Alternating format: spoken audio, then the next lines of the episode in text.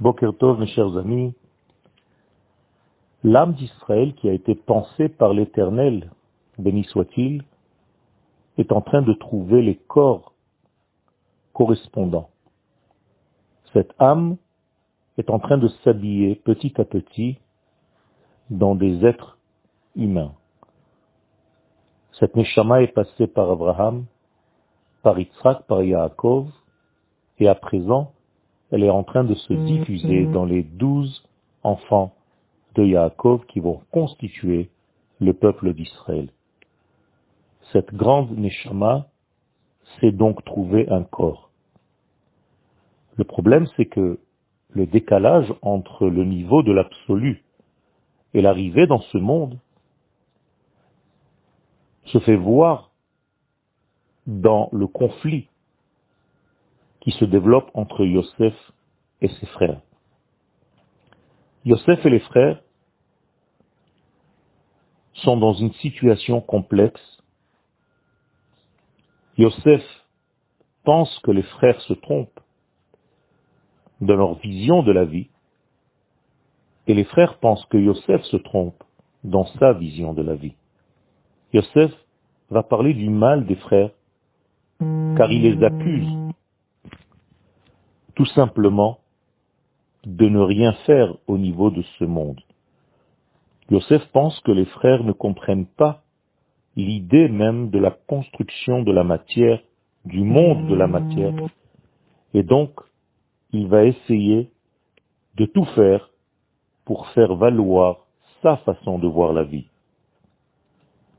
Ceci se représente dans ses rêves et apparaît dans toutes les formes que Yosef voit dans ses visions profondes, dans sa façon de voir la vie.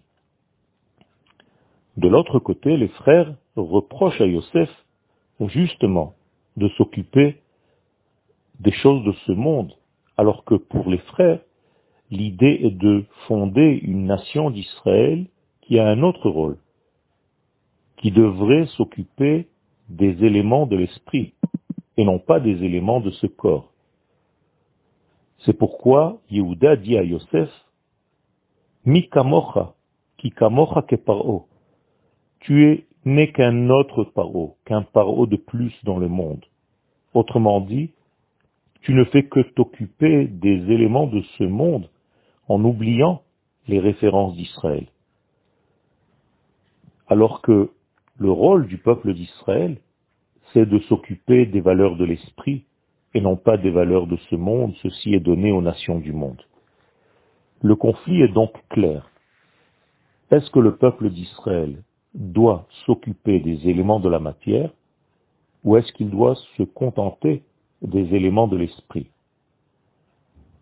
Yosef pense que le peuple d'Israël a un rôle dans ce monde matériel et les frères pensent que le rôle d'Israël parmi les nations et de s'occuper des valeurs du ciel.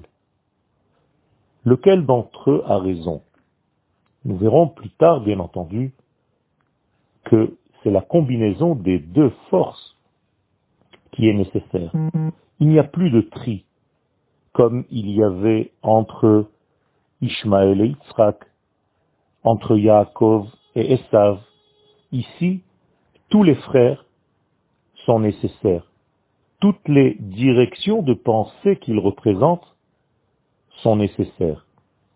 Il faut et s'occuper des valeurs du ciel, des valeurs de l'absolu, béni soit-il, mais en même temps ne pas négliger le monde de la matière et l'édifice d'un ustensile qui sera capable de contenir ces valeurs. Ce conflit entre Yosef et les frères se traduire par le conflit entre l'âme et le corps en chacun de nous. Et il faut savoir trouver l'équilibre entre Yosef et les frères, entre la Neshama et le corps, pour ne pas négliger ni l'une des forces, ni l'autre. Il faut savoir conjuguer avec les deux formes, celle de Yosef et celle des frères, pour vivre dans un monde équilibré qui aboutira à la rédemption du monde entier. Yom Tov.